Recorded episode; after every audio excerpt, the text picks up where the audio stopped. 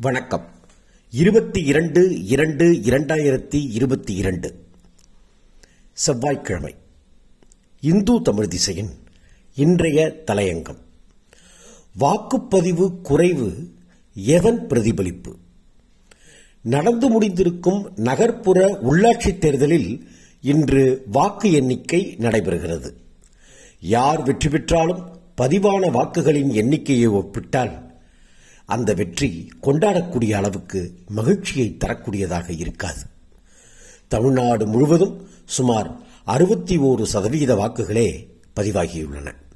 அதிலும் குறிப்பாக தலைநகரான சென்னையில் சுமார் நாற்பத்தி மூன்று சதவீத வாக்குகளே பதிவாகியுள்ளன.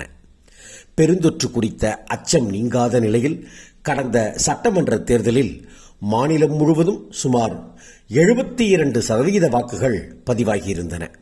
ஆனால் தொற்று பரவல் குறைந்துள்ள நிலையில் நகர்ப்புற உள்ளாட்சித் தேர்தலில் வாக்குப்பதிவு குறைந்திருப்பது நகர்ப்புற உள்ளாட்சி அமைப்புகளின் முக்கியத்துவத்தை வாக்காளர்கள் இன்னும் சரியாக உணரவில்லையோ என்ற கேள்வியை எழுப்புகிறது. தாங்கள் வாழும் பகுதியின் அடிப்படை கட்டமைப்புகளையும் எதிர்கால வளர்ச்சியையும் அனைத்துக்கும் மேலாக உள்ளூர் நிர்வாகத்தில் தன்னாட்சியையும் தீர்மானிக்கிற உள்ளாட்சித் தேர்தலில் வாக்காளர்கள் பெரிய அளவில் ஆர்வம் காட்டாதது துரதிருஷ்டவசமானது. அதே நேரத்தில் மக்களின் இந்த மனோநிலைக்கு அரசியல் கட்சிகளும் அரசு நிர்வாகமும் கூட ஒரு வகையில் காரணமாக இருக்கின்றன.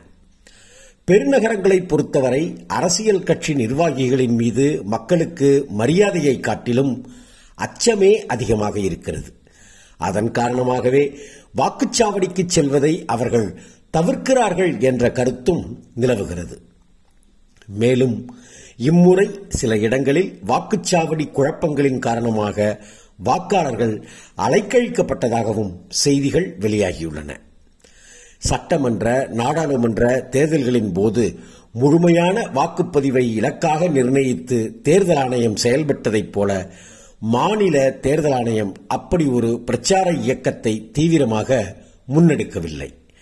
வேட்பாளர்கள் இத்தேர்தலில் மக்களின் அடிப்படை பிரச்சனைகளை பற்றி பேசாததும் வாக்காளர்களின் ஆர்வமின்மைக்கான முக்கிய காரணம்.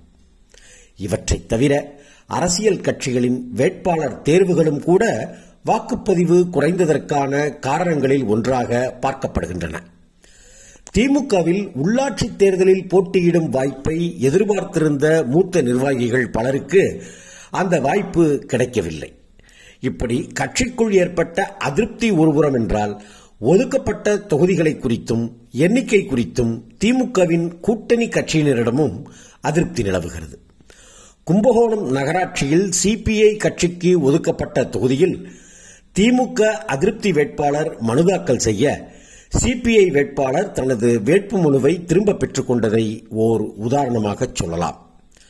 கூட்டணி உடன்படிக்கையை மீறியவர்களை கட்சியிலிருந்து தற்காலிகமாக நீக்குவதாக திமுக பொதுச் செயலாளர் துரைமுருகன் விடுத்த அறிக்கையை யாரும் தீவிரமாக எடுத்துக்கொள்ளவில்லை திமுக கூட்டணியில் இருக்கும் காங்கிரஸ் தென்காசி மாவட்டம் சிவகிரி பேரூராட்சியில் அமமுகவுடன் கூட்டணி வைத்துக் கொண்டு தேர்தலை சந்தித்துள்ளது. திமுகவின் கூட்டணிக்குள் ஏற்பட்டிருக்கும் மன விரிசல்களையும் கூட இந்த தேர்தல் பிரதிபலித்துள்ளது. நன்றி. வணக்கம்.